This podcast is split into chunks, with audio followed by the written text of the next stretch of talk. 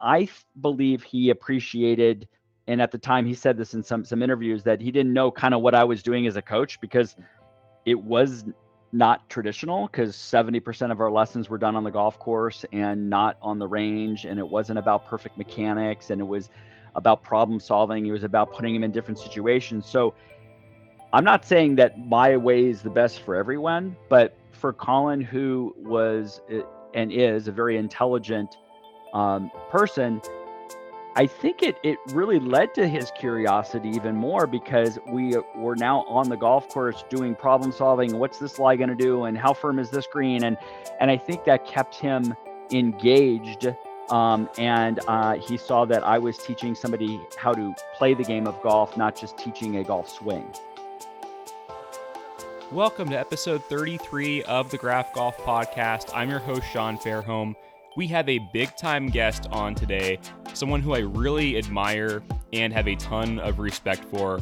His name is Rick Sessinghaus, and he is Collin Morikawa's longtime coach, both from an instructional standpoint and from a mental standpoint as well. And that's actually kind of unique in the game where you have a mental game coach who is extremely knowledgeable about what goes on between the ears and is a top notch instructor on the physical side of things as well. Um, as I mentioned in this interview, I met Rick as a high school golfer when he came to do a clinic for our team. That was a while ago, about 15 years ago now. But I just remember thinking, this guy really knows what he is doing. And now he is a coach to a two time major champion and a number three player in the world as this podcast is being recorded. We go everywhere in this chat. I would say it focuses on Rick's relationship with Collin and what we can all learn from some of the mental game fundamentals they work on. And, and, and also what role fear should and shouldn't play in golf. Some truly fascinating answers on that last one, I have to say. So I hope you enjoy this conversation. Before we get there, I just wanted to remind everyone that here at Graph Golf, where we are producing a smart golf ball and analytics platform, we want to keep everyone apprised of our upcoming launch, so please visit graph.golf for more details. You can sign up to our newsletter there to get updates, and you can also visit the club tab on our site to see all kinds of articles, links to past podcasts, and a lot more. Without further delay, here is Rick Sessinghaus. I was hoping maybe you could start with going into how you got into coaching and kind of telling that that story. What kind of brought you into uh, into actually coaching in the mental side of the game? Sure. Um, yeah so a, a, real back backstory would be I, I, started golf when i was 12 years old. Uh, i played a bunch of other sports first and then i got very involved with golf when i was about 16 years old. I stopped playing football got hurt and just got obsessed with it and um, walked ended up walking on at cal state northridge division one school here in uh, the los angeles area. And so i got good enough to be a d1 player. Um, i was a very average d1 player when i did play um, at the college level. But um, so I was very intrigued with golf and just loved it, loved it. And then when my professional career of playing did not work out, um, I just wanted to be around it. So I started teaching golf. I became a member of the PGA and did what you would call your typical golf instruction uh, be at the end of a range and and give a lot of golf lessons on how to fix the slice and and every level from you know a, a strict beginner to at that time maybe somebody who was a five handicap right? I didn't get to see a lot of great players in my first few years of uh, of teaching. Um, and then from that I, I i was already interested in the mental side of the game just because of my own interest as a player. Hmm. and when i didn't succeed to the level i thought i should um, i had to look at huh i wonder why. Was it my swing? Was it this? Was it that? And it became pretty apparent um, I felt it was my mental side. And a lot of that was uh, I was a hothead, uh, very frustrated on the golf course and such. And I, at that point, didn't honestly get a lot of answers. I mean, this is, we're almost going 30 years ago. So there wasn't as much um, information out there. There were some, certainly some good books. Um, you didn't have YouTube back then. You didn't have podcasts that, you know, now that we have. And so you, you, you tried to figure things out on your own and then when I started teaching golf and not seeing results in my students like I thought I should, uh, I really then started going down the mental game rabbit hole.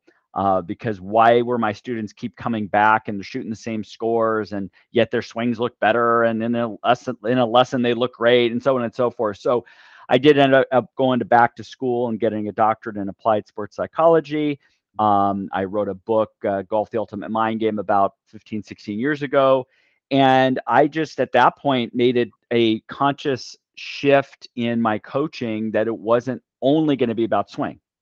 I still teach swing to this day, mind you, but I wanted the emphasis now to be on the mental side and stuff that we'll get into here in a moment. And so now you fast forward, and I would say the last 15 years, um, I've definitely put that specialty as the first thing that I come to people with, um, not the last thing. And being able to work with so many very good players uh, at many different levels has certainly strengthened me as a coach because I see what it is to play under pressure and to play in college, play professionally, and there are different um, there's different stresses that are involved with that than the person on a Sunday morning playing with their buddies for a couple bucks. Now, they're they're still feeling stress, um, but I feel now that I have um, been able to work with so many players, I think I have a pretty good understanding of what makes people tick what were some of the first things you learned in terms of taking a deep dive into the mental game in golf? Because it's such a, a deep mystery, right, to a lot of people in terms of what what what does work and what doesn't work. I remember you and I met when I, I was back in high school at St. Thomas Aquinas in Fort Lauderdale many years ago, probably circa 2008. And I, I remember you kind of talking about the concept of breathing that even breathing people don't even really have a full idea of, of how that impacts your golf swing. So what were some of the things that kind of stood out to you when you kind of did some of the, your research early on? Sure yeah and i think the the biggest challenge i had was how do you make the mental game tangible measurable and then trainable? And in golf instruction back to like helping somebody not slice the ball and hit it straight, there's a lot of cause and effect relationship. The club face was closed. What caused the club face to close makes the ball go left. Okay, I'm going to do this, this, and this. Golf instruction is pretty cause and effect, but the mental side I didn't feel um, spoke that way. Mm. Um, and so that was part of the framing I wanted as a coach to say, okay, we want to shoot lower scores. What's the interference? And if it's not physical, what could that be? And could that be that I'm distracted? Could it be I have doubts? Could it be that I'm emotionally anxious? Right. And so I had to better educate my students of what the mental game was in the first place. Okay. And then we use tools and techniques like breathing and visualization and cognitive reframing of, of perspectives and, and stuff to help people um, look back at what are they thinking, right? What are the thought patterns that are happening? are those thoughts triggering emotional responses? And those emotional responses now trigger a feeling in my body, right? Me being confident is going to feel a lot different than me being fearful. Mm-hmm. Um, my body will respond differently with grip pressure and tempo and so on and so forth. So I still go down this rabbit hole of understanding everybody's a little bit different. And where a lot of my research in the last five years has gone is to something called flow states, which is a part of peak performance. It's a part of uh, sports psychology, yet it's very much been researched a lot, and it now has to do with quantifiable things like brainwave activity and heart rate variability and and certain things like that, which now helps us reverse engineer and say, hmm, what could help somebody minimize stress and get more focused, right? And and so it, it, again, and I'm still learning every single day, but that's kind of what really jump started me into wanting to learn more about the mental game was there are skills but how do we measure them how do we now train them um, has been my biggest passion. One thing i wanted to ask you about was the concept of fear because golf is a deeply uh, personal game when it comes to being fearful of results and detaching process from results. But one thing I've, I've heard you mention before is how curiosity has an impact on on fear and how being curious about a, a mental state could be uh, it could kind of you know qu- uh, quell some of that some of that fear that you have as as a golfer. I was wondering if you could kind of speak to that. Sure. Um, so I'm not going to be somebody who says you should never have fear on a golf course. I think fear can wake us up and it can make us pay attention. So fear can actually work at the start as something that will help peak performance, believe it or not. Uh, if I'm fearful there's water on the right, that wakes me up and say, okay, obviously I don't want to go there. But now, if that thought keeps going, I don't want to go there. I don't want to go there. Oh my gosh, if I go there, then it's going to mess up my score. And if I mess up my score, then I'm now we're going down where the fearful thoughts have taken over. Um, and something that we fear, we um, we we backtrack from, we retreat from, we don't want any part of. So that's back to where um, fear can now get in the way of performance and behaviors that we don't want to take it on. So curiosity to me is about figuring things out. It's about asking questions. It's about actually wanting to take that present moment on and to figure out, huh, I got water on the right. I got wind coming from here. What's the best way? I'm going to hit three wood. I'm going to hit over that pine tree over there, right? I'm curious about what's happening in my environment. I'm not fearful of it. And it's the same thing with curiosity about after a result. So I'm very much into um, a lot of assessment after a shot, after a round is being instead of being judgmental, which is you stink, Rick, and that was awful. I can't believe you made double bogey. It's like, huh, I wonder why that ball went over there. I wonder why in that moment I, I missed that four footer. I went is different than, oh my gosh, I never want to do that again. If I have another four footer, please don't. I mean, so it, it does change our um, our mindsets pretty quickly. If I'm curious about something, you're going to tend to take it on. You want to be a problem solver. You, uh, I believe is is a is a vital skill for golfers and for people in life. By the way. Uh, and just as a tangent here, I just watched the Greg Norman 30 for 30 uh, talking about Sunday at the 96 Masters. It kind of sounds like maybe some of that happened to him where the, the the thought of the fears kind of snowballed and i'm sure that happens a lot with golfers that you that you see that you work with. There's no question right? And and i think what what's great about golf is that we put ourselves in some different uh, situations right? We call comfort zones right? You play at your local golf course and you're used to it and you play with your same people. Yeah you're playing golf i get it and then you're playing your first little member guest tournament at the country club and then oh my gosh next year you're in the lead and then the even though golf the sport itself didn't change. The environment changes so much that people's perception of it will change how they feel and how they think. So that's what intrigues me is I can tell somebody do this breathing pattern, do this visualization, yet I want to know what's getting triggered in them in these different environments and is it one of fear, is it one of curiosity, is it one of of of anticipation, of an excitement, right? Everybody is different in how they perceive their environments. Mm.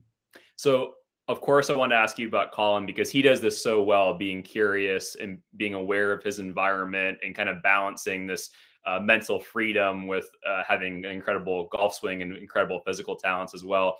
Uh, the story of you guys' first meeting always cracks me up. Uh, you know, your first first couple of encounters with him, how he asked questions about the the golf swing and about you know uh, the mental game as well. I was hoping you can kind of uh, go go back into that some of those first interactions with him and what kind of made him stand out. Sure. Yes. So um, this is now over 17 years ago, and I believe it's in like an early spring. And uh, I was at my end part of the driving range at a little public golf course in Glendale, California, and I noticed this uh, this gentleman with uh, what I was assuming was his son walking towards me, and uh, this gentleman by the name of Blaine Morikawa asks me, "Hey." Rick, I understand you work with a lot of juniors. Um, my son, we're looking for a private instructor. He's taken group class lessons for the last couple years. Would you mind maybe working with him? And so I said, well, let me see him hit a few balls. And and again, he's eight years old at the time, and he hits a few, and I go, you bet I'll work with him. Um, and I say that for a few reasons. One, yes, he had some talent. Yes, he had good hand-eye coordination. Um, but I could see very quickly he was an engaged eight-year-old. He he paid attention. Um, and he wasn't just you know looking at squirrels running around and and and he was very respectful. And, and i'm going okay this is great. Because i i'm i'm after people who are passionate about the game and who respect the game and who want to be there right? And i could see that at an early age that one his parents uh, were not forcing him to do anything. Uh, they were very supportive. They were very healthy in, in the sense of um, the motivations of bringing him to lessons. And then as these years went by, and I would see him once a week for those first 10 years before he went to college, you know, I'm seeing somebody who wa- was curious, who did ask questions. And whenever I knew he asked a question, I knew it was important to him. It wasn't just filler kind of conversation. And and then I believe he appreciated and at the time he said this in some some interviews that he didn't know kind of what I was doing as a coach because it was not traditional because 70% of our lessons were done on the golf course and not on the range and it wasn't about perfect mechanics and it was about problem solving it was about putting him in different situations. So i'm not saying that my way is the best for everyone but for Collin who was eh, and is a very intelligent um, person I think it it really led to his curiosity even more because we were now on the golf course doing problem solving. What's this lie going to do? And how firm is this green? And and I think that kept him engaged. Um, and uh, he saw that I was teaching somebody how to play the game of golf, not just teaching a golf swing. Mm-hmm. And so he was very very open to that. So I think throughout the years, I I would certainly as I did with all students, by the way, challenge them. Hey, how is this going to happen? I never gave them the answers until what I would say the third ball. I wanted the person to problem solve and make, if they were going to make mistakes, make them on their own, learn from their own mistakes. And then, of course, me as a coach could come in to help improve the learning curve a little bit more. But, um, and, and just from his environment where he got to practice and play, I think it, it led to, creativity, it led to the curiosity, and I think that's only obviously served him quite well as he's now on the PGA Tour. And I've also heard that uh, competition, you guys tended to end lessons with some kind of competition, whether it was a chipping contest or sure. whatever it might be. I'm sure that's something that you do with a, a, lot of students, but it kind of puts somebody in that mindset. I think people may uh, associate competition with structure and lack of creativity, but a lot of times it breeds uh, creativity. Exactly. Um, and I, I, came from other sports before I came into golf. So I every practice in a football or basketball was was competitive. You wanted to, even if they were on the same team, you wanted to beat that guy, you wanted to defend them, you wanted to do it. And I, I think golf being an individual sport, there are some people who are wired competitively, don't get me wrong. But for whatever reason, I've seen a lack of competitiveness in the last 20 years mm. um, with junior golfers yes, they tell me they want to win. Okay, that, that's a whole other thing. But you want to get better today, you have to compete against yourself. And I think it's also taking on challenges. So, yes, every single golf lesson with Collin, with all my juniors, the last five minutes was competitive. And it was, hey, okay, closest to the hole, right? Now, I love trash talking. So, trash talking was my consequence for them. They knew they were going to hear it over and over and over again. Okay. Now, I enjoy trash talking back. So they knew they were available to trash talk back if they won. And you know, Collin was interesting. He he took on all of those challenges in the competition with that quiet competitiveness like, okay, let's go, bring it on. And I'd have other juniors who might have even been older than him who would always want to make excuses before the even competition began. Rick, that's not fair. You're a professional and I'm a 15 year old, and that's not fair. And then I knew immediately they didn't have a mindset to take on challenge and take on competition because mm. it's not going to be easy. Okay. But those that say, hey, bring it on, Rick, okay, let's go, whether they won or not was actually irrelevant. Okay. It was the attitude going into the competition that I was trying to foster and then for them afterwards to go, oh, I may have crashed and burned and not done well, but guess what? Next lesson, I'm going to get you, Rick. I'm going. So I wanted them to use that as fuel. Or if they did beat me, hey, they're proud of themselves for staying focused in a competitive environment. So I believe com- competition is a under trained skill in golf uh, people say they want to win, all that stuff. That's not what I'm talking about now. I'm saying day in and day out, are you going to do the things that are uncomfortable to make yourself better? Not everybody's up to that. And along those same lines, uh, one story I, have I've heard is uh, I guess Collin played in a junior tournament, maybe at PGA National prior to going to Cal, and he didn't play very well because it was it was right. windy, it's t- tough golf course, and instead of kind of saying, "Oh, th- there was wind. I, I'm going to blame it on that. It's, uh, you know, uh, that, that's, that, that's, that was the problem. He comes back to you and says, I need to learn how to play golf better in the wind because I have not been able to have I've not been able to master this this skill at this point. And I think that really kind of shows the difference between blaming your environment and and kind of adapting to your environment. I'm sure I'm sure that's kind of a, a skill that Collin has had for a long time at this point. Exactly, and, and nowadays, you know, we could call it growth mindset, the the ability to know that you can get better at something, at a skill, and be open to learning. And even if it the first thing doesn't work, you know that you could still figure it out. That's part of growth mindset.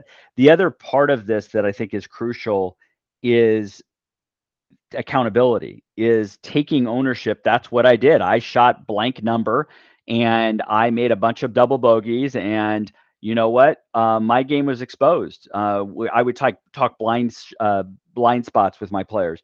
What's the blind spot?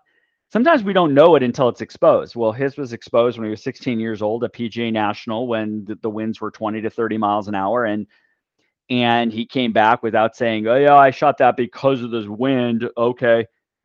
It was we need to do a better job of playing in that. And so now it was I need to learn a skill. And then as we fast forward to him on the PGA Tour, he hopes it's windy out on the tour because he knows he has an advantage. So what was a weakness is now a strength, and that's what I think separates the elite. Uh, is that they are okay with being vulnerable and say that wasn't very good, but guess what? I'm going to get it better and he did that at an early age. No, no excuses, complete ownership and accountability. The negotiation that golfers have with themselves, and this is mostly for like a player like me, or uh, you know, a player who's you know shooting in the high 70s or low 80s or whatever. You you, you play a round of golf, uh, you go, oh, I missed you know a couple of three footers. I hit that one ball OB, so you kind of you kind of take those out, then I'd be down to 76, and that's just the way. That's just a nature that that golfers tend to find themselves in, right? It's so true, and and I think that's what that's what then um, stunts their growth. Because they're not being honest with themselves, and they say, yeah, yeah, yeah, yeah, yeah, I missed that short putt, and yeah, yeah, yeah, yeah. It's like, no, hear what you just said. I missed the putt. Take ownership that you missed the three footer. Why did it? Why did you miss it? Was it a misread? Was it a, a not getting unstarted on line? Were you nervous over it? Right? they don't want to dig deep of what caused it. They just want to put it, like you said, kind of create their own little story and rationalization. They're never going to get better. Those that can look in the mirror and say, that wasn't very good. I did it. That's enough. Let's work on this. That's when you see that the elevation of uh, of, of elite golfers. Yeah, no, absolutely. And of course, uh, it, it's apparent that Collin has done that extremely well throughout his young career, having already won a couple of major championships. What have you what have you seen early on in terms of uh, the freedom that he's been able to play with, even being in some very difficult situations where he has leads late in golf tournaments and has some you know great players like Jordan Spieth chasing him at the Open Championship, but it, being able to kind of uh, lock you know block that out and kind of compartmentalize and, and kind of just trust in what he has been able to do. That's a good point you just mentioned is compartmentalize which is a, a word i use a lot is that you only focus on what's in your control in this moment um, and i think he's he's done that at a, a high level for a long long time I think the other thing is a belief system overarching that I believe I can contend, I believe I can win, I believe I can fill in the blank um, that not all really good players out of college honestly believe. Um, and I know he's he's mentioned a few things that very very early on. Uh, you know, he was he his first professional event was at the RBC Canadian where he was uh, tied for 14. That's a great start. Yet he said after that he then uh, he heard an um uh, an interview of Koepka, and then he was he had dinner with Justin Thomas, and and like within a a, a week or ten days, he kind of like going, wait, yeah, I believe I'm I deserve to be out here, but I believe I can win, right?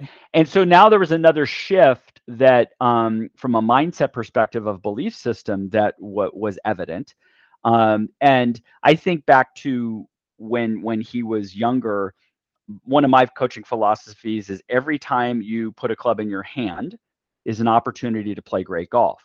And what I mean by that is so often I would have a junior golfer say, Well, Rick, this one day event here in Los Angeles really not that important. It's just kind of, you know, just a few. And then, but next week, oh my God, the AJGA event is the most important thing in the world, right?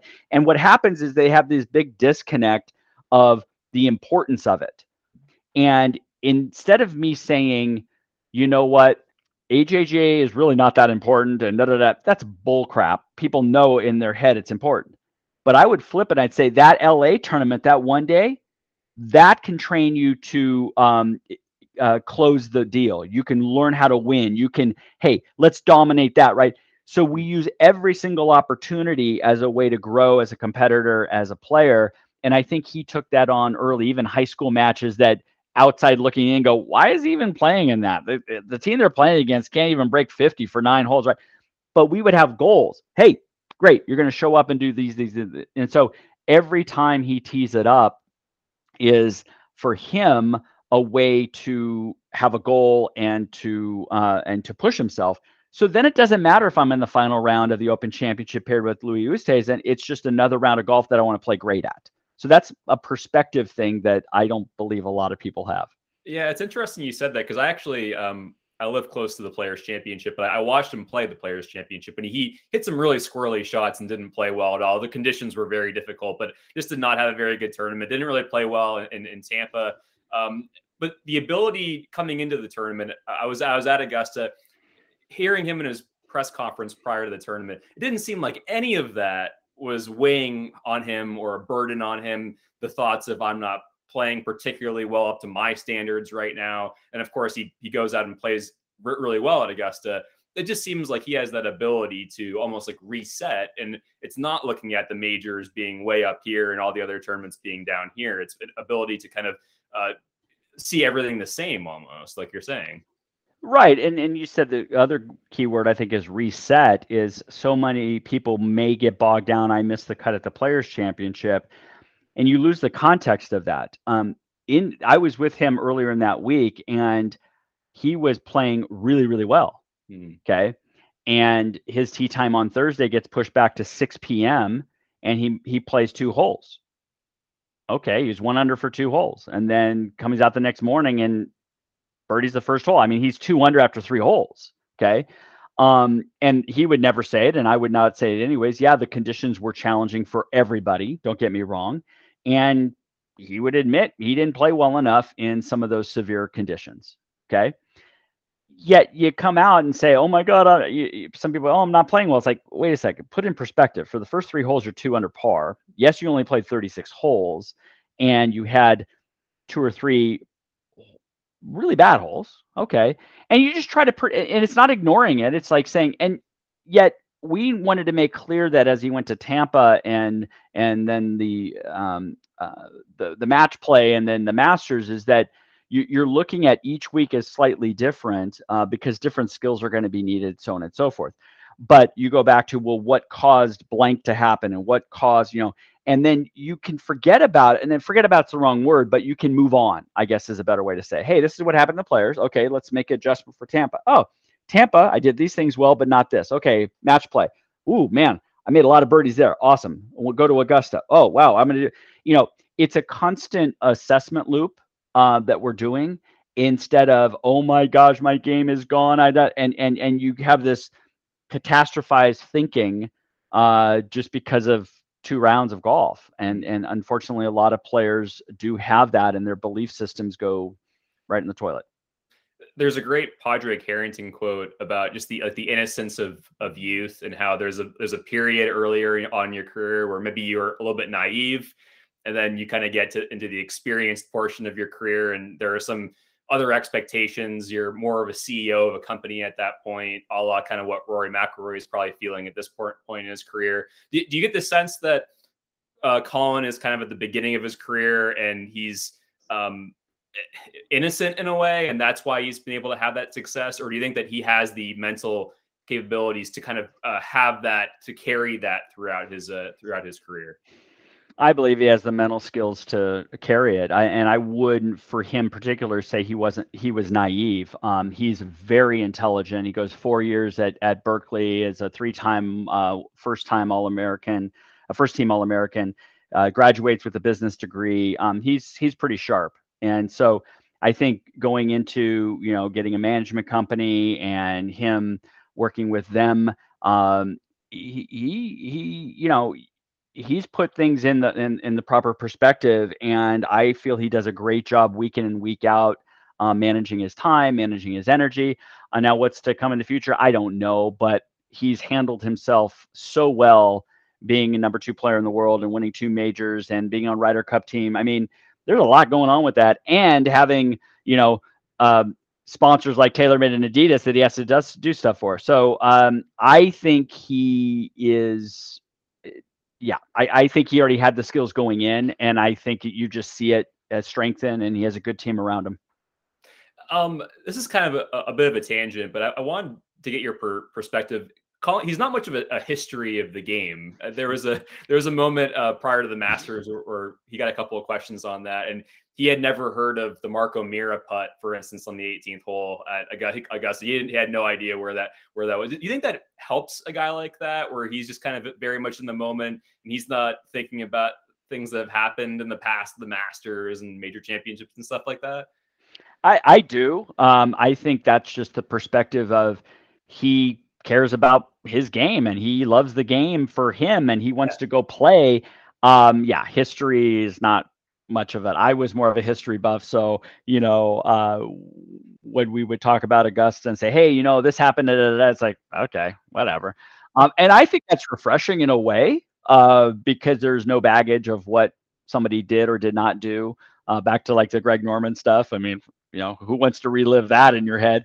Uh, but uh, yeah, I, I think it is refreshing, and he just does it for himself. You know. Yeah. Um, just a couple more questions on the on the mental game uh, at, at large. The, the concept of, of yips and and golfers and just having that mental breakdown where you're not able to really pull the trigger back. Is that kind of going back to what you're talking about with the the like the toxic fear kind of building up to a certain point, or what would you kind of attribute the yips to? Yeah, it's interesting. I, I mean, there's been certainly studies on it. Uh, I'm not going to say I'm an expert at it, but I think you have two distinctive answers to this. One is that there it, it becomes so bad that there's a neurological uh, disconnect. Uh, the, the person physically, literally can't take the club back anymore. Okay. That is beyond my scope. I'm just letting you know that. 90% of yips is definitely psychological in nature that starts off as paying attention to something that's irrelevant in that moment. Hmm. Now we can go down the next road is what's irrelevant. Oh, I don't want to miss this. Oh, I don't want to embarrass myself. Oh my gosh, people are going to look at me if I miss this two footer. They're going to make fun of me. And now their their brain is hijacked. Okay. It's no longer thinking out, oh, it's inside right edge firm. Let's make a smooth stroke. All the other stuff that goes with the result and who's there and what could this mean. Um, literally, brainwaves go through the roof, uh, heart rate goes up, and there's now a response that is a a really bad stress response, fight or flight, and it's difficult to take the club back because the signals are not firing, giving um, a very clear direction for you to take the club back. Mm-hmm. Okay. Those things can be addressed. Um, you've seen throughout history a Bernhard Langer or something like that that had the yips. Um, yes, they may have changed to a different putting grip or something like that, but they won at the highest level after they had this definition of a yips. Okay. Right. Most of it is redirecting your focus. So, what am I paying attention to now? Most people are paying attention to what could go wrong, which now creates a stress response, which now creates I don't want to embarrass myself, which now gets a grip pressure goes through the roof and gets tight, and then and now you have a avalanche of um, stuff going on, right? So we're trying to redirect uh, attention. What do you want? Well, I want to make it. Okay, great. Where's the ball going to enter? Uh, right edge. Okay, how what's the speed it's going to go in, right? And then I start asking questions that are more in person's control.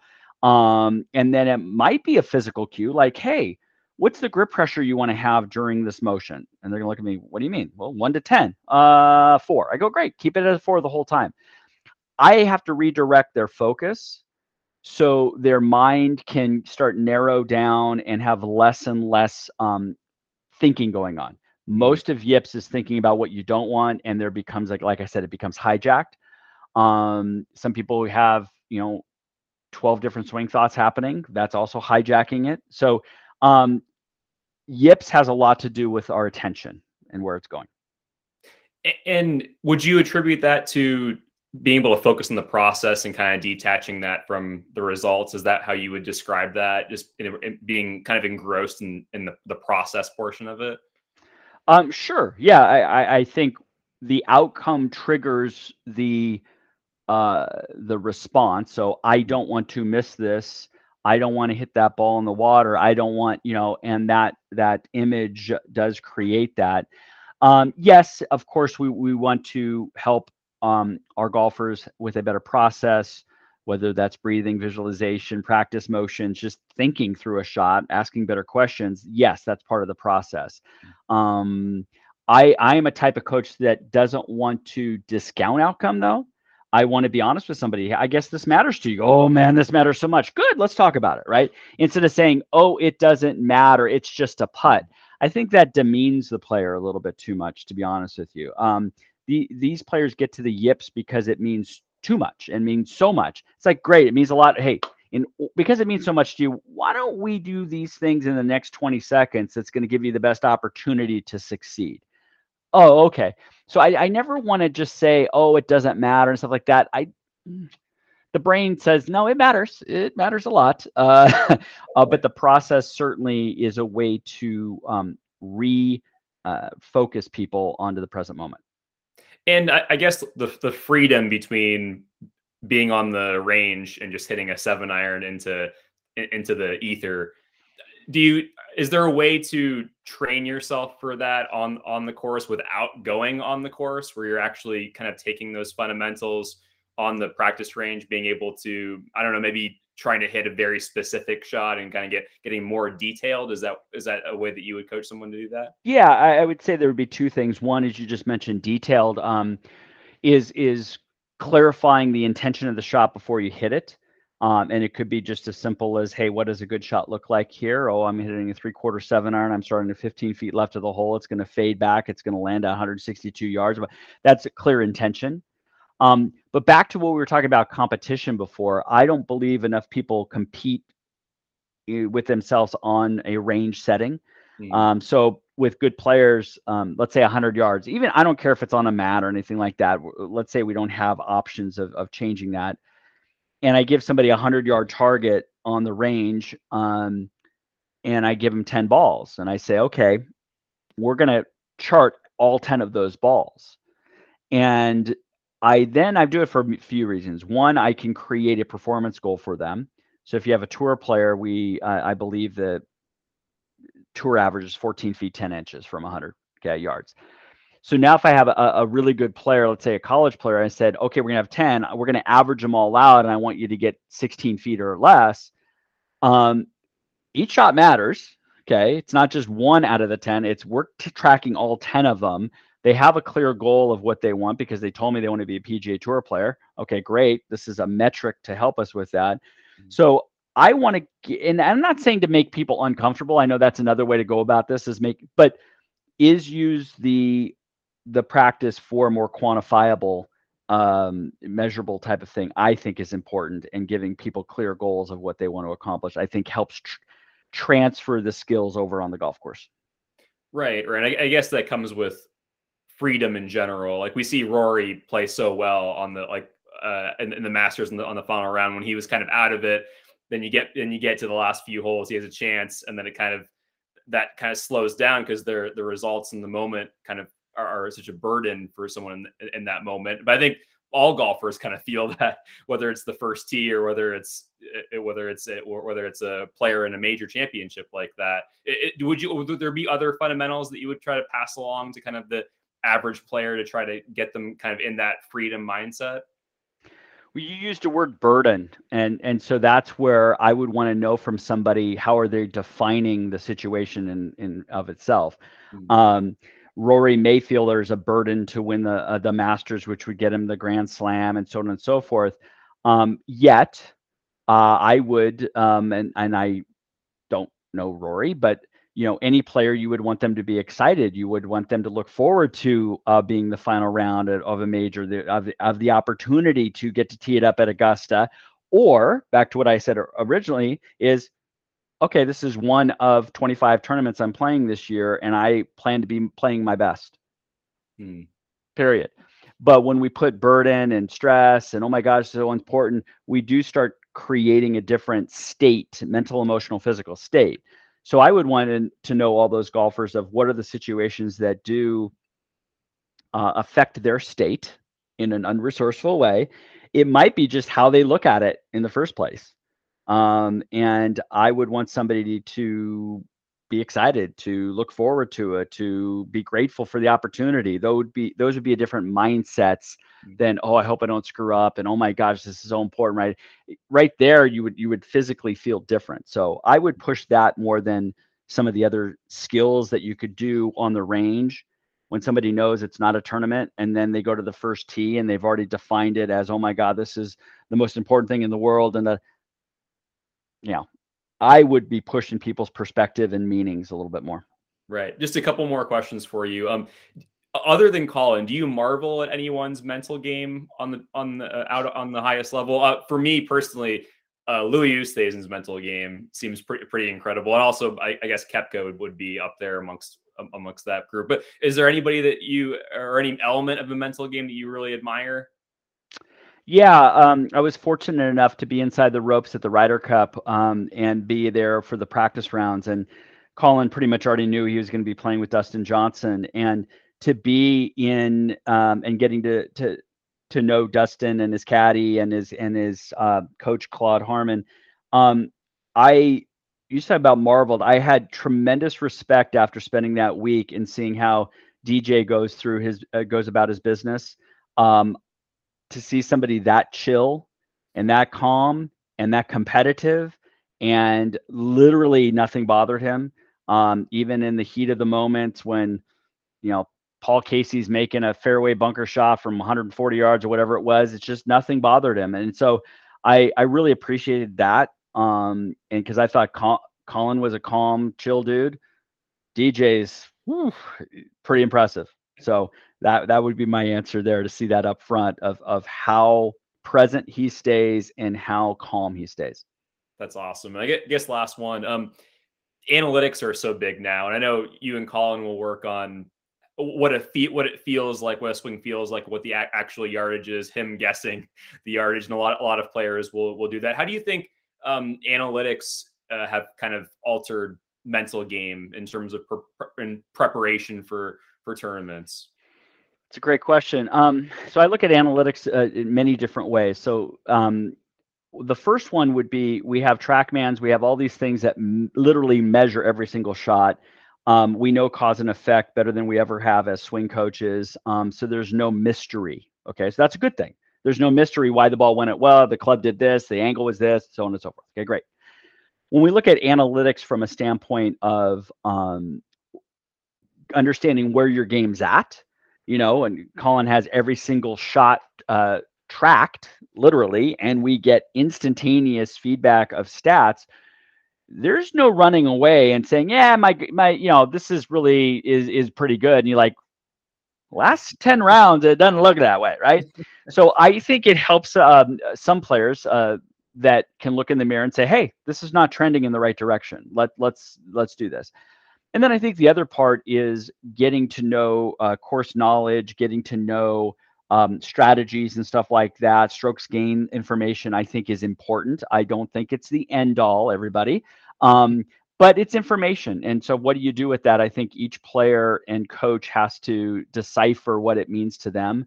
But I think it's the uh, the measurable, the the um, taking responsibility, saying, "Hey, this is where my game's at."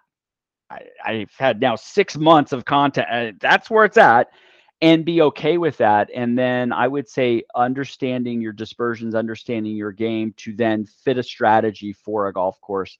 Um, I think is is important too.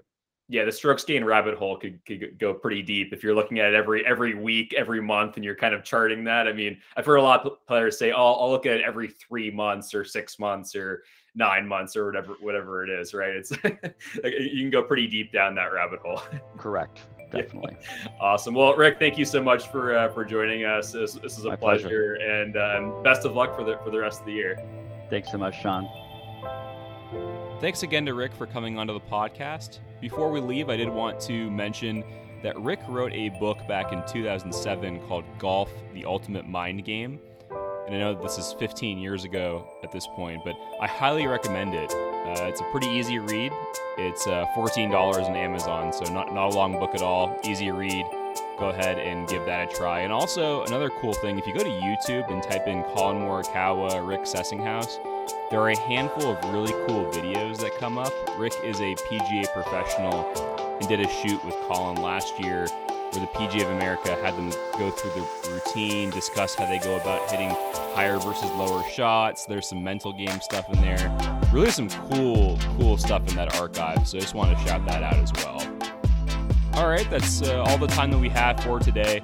Please, please subscribe, rate, review, tell your friends. Anything you can do to uh, to help is greatly appreciated. And we will see you all again next time. Cheers.